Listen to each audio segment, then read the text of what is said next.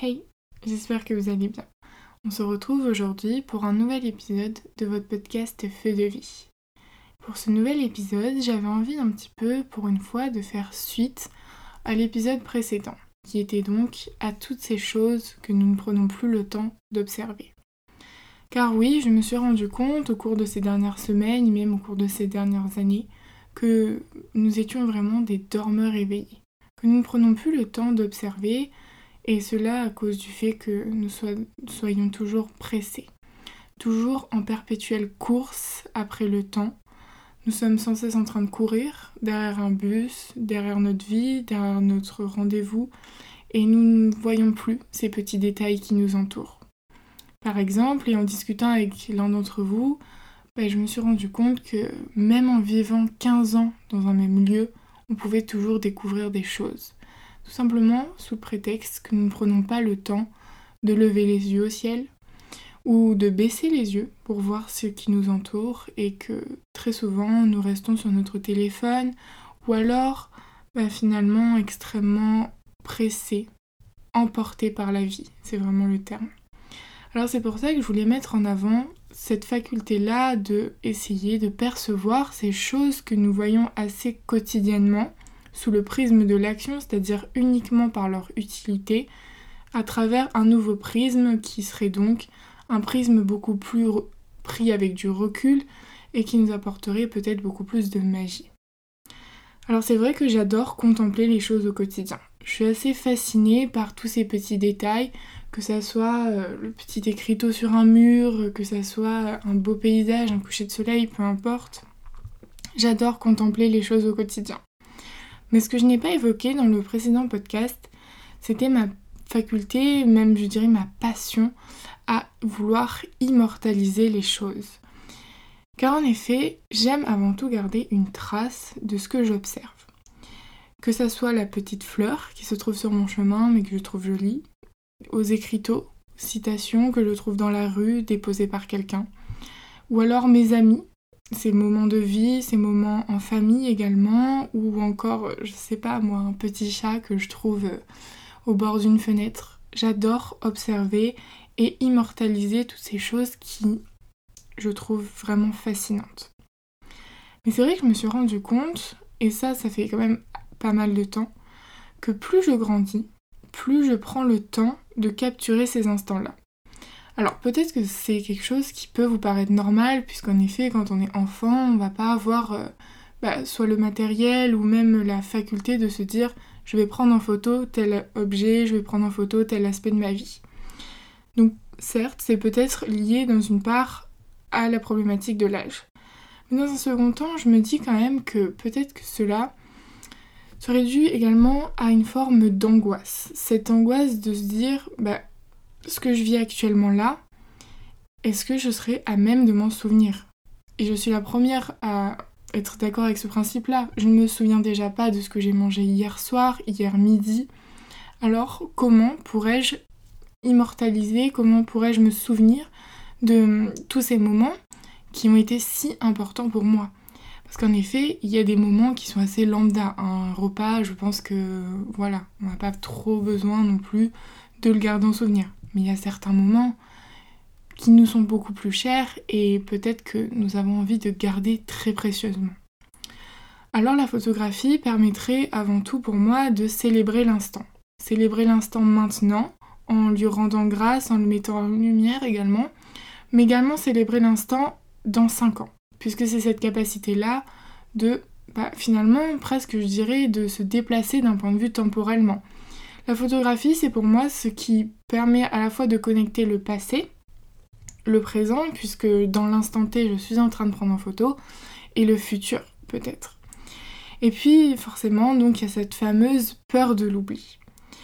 Et face à tous ces critères-là, je me suis demandé comment la photographie était-elle devenue un aspect si central dans nos sociétés. Car en effet, on peut observer quand même une forte évolution de notre utilisation de la photographie au cours de l'histoire. Donc je me suis intéressée à cet aspect-là et je me suis rendu compte quand même que d'un point de vue historique, dans les années précédentes, dans les siècles précédents, la photographie était quand même quelque chose d'assez rare qui était d'une part réservé à une haute société, peut-être donc aux personnes riches, aux personnes bourgeoises, qui souhaitaient avant tout mettre en lumière les personnages de la haute classe. Donc c'était quand même quelque chose qui était assez représentatif et qui avait à même donc de, de centraliser les choses et véritablement de montrer une forme de présence.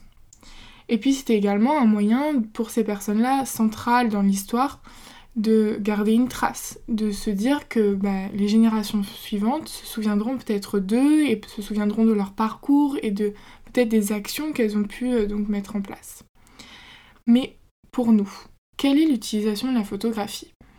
C'est vrai que c'est quand même assez, euh, assez déroutant de se demander tout ça.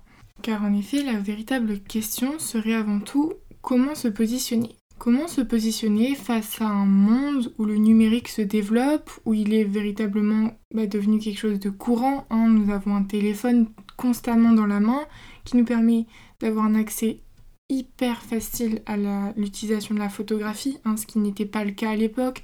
À l'époque, les photos mettaient beaucoup plus de temps à être développées. Là, on a presque tout de façon instantanée. Alors, comment se positionner? Est-ce que je dois opter pour une forme peut-être euh, absolue, c'est-à-dire prendre en photo chaque petit détail, chaque moment d'une soirée pour ne pas oublier, pour que je n'ai plus jamais de défaillance au niveau de ma mémoire et pour euh, peut-être pouvoir immortaliser tout cela d'un point de vue assez complet.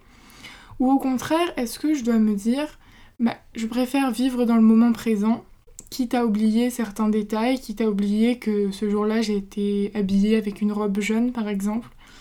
Ça c'est vraiment le questionnement que j'ai et auquel je n'ai pas véritablement de réponse encore euh, à l'heure actuelle. C'est vrai que c'est un sujet qui, qui m'interroge quand même pas mal.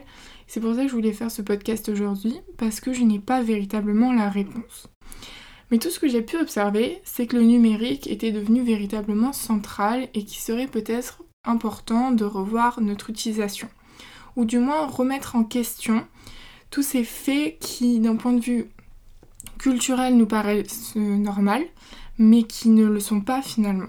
Ce n'est pas naturel de prendre quelque chose en photo, c'est un aspect qui est culturel, qui a été développé et qui a été renforcé euh, au cours de ces dernières années avec l'avènement des réseaux sociaux. Mais euh, c'est véritablement cette utilisation-là que je remets en question aujourd'hui.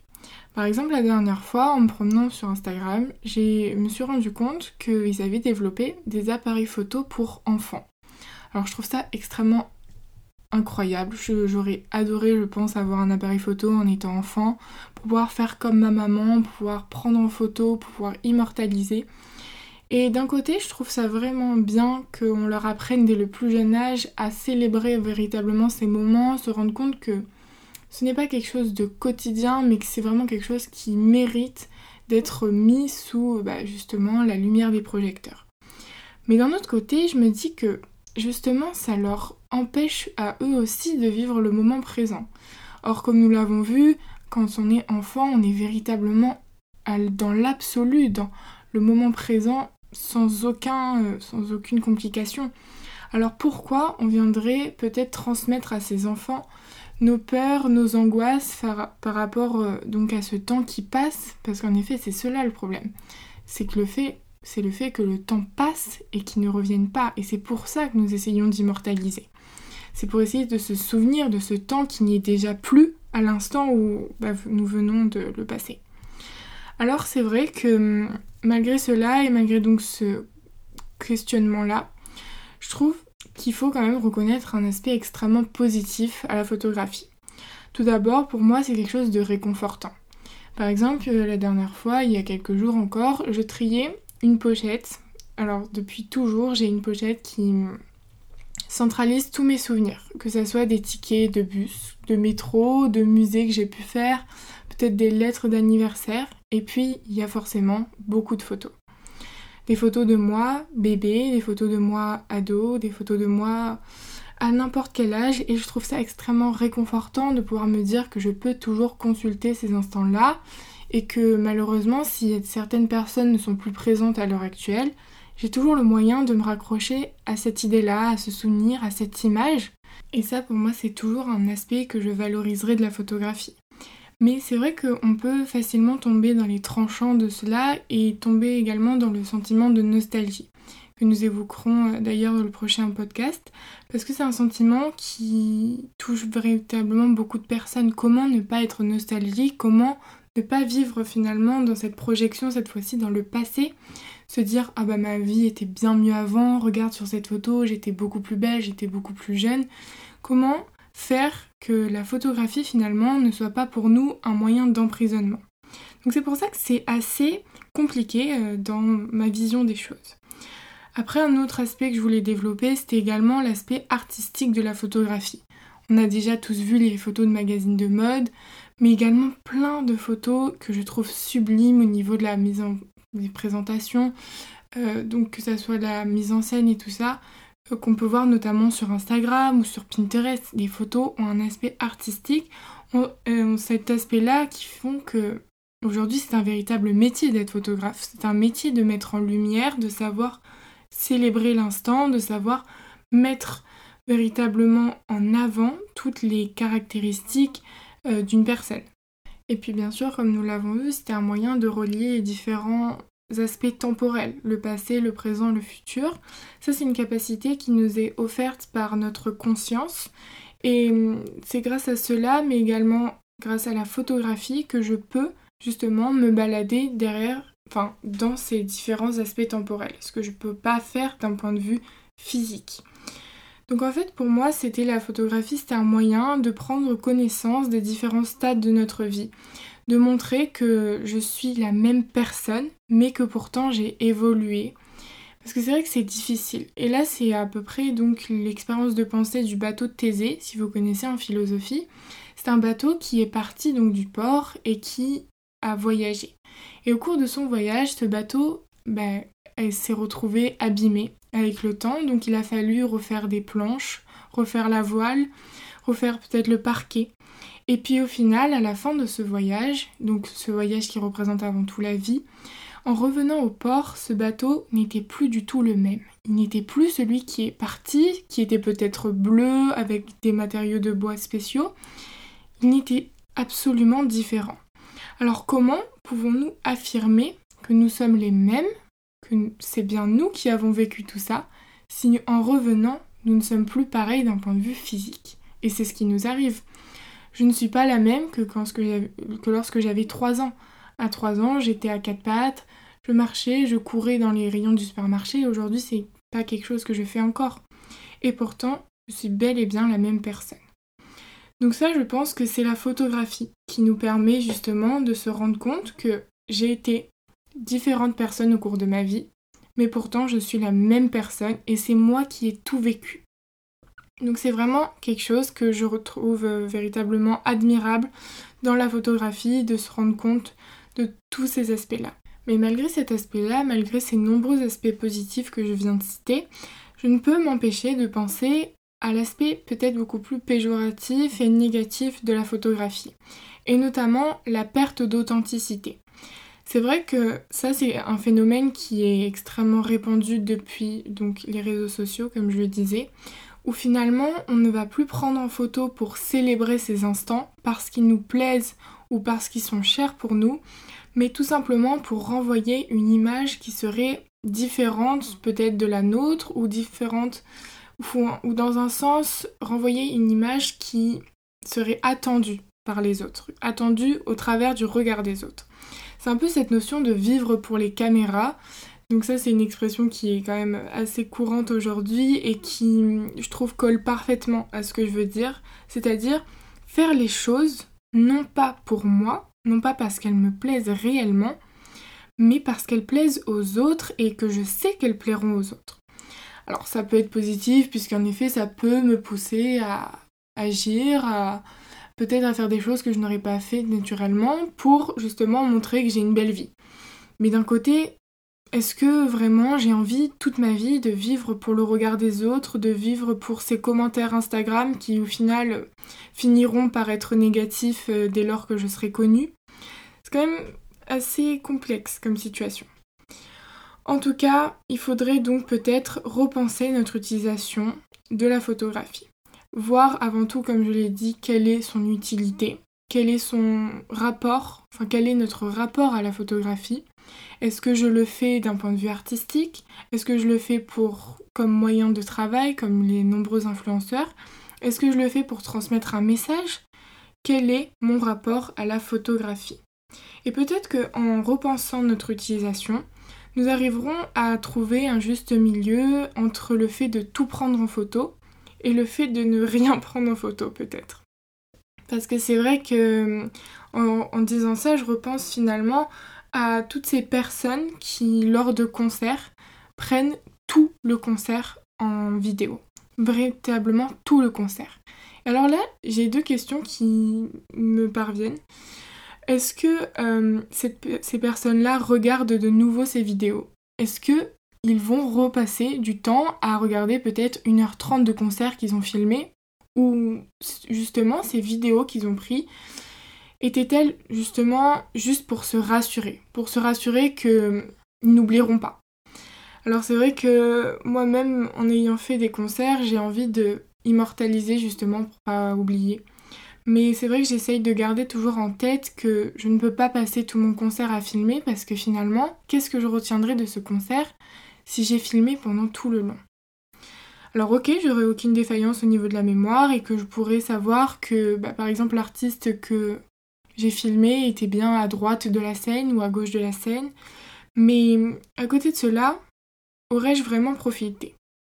De quoi nous nous souviendrons vraiment si nous filmons tout? Est-ce que je me souviendrai de l'odeur, peut-être du popcorn qu'il y avait dans la salle?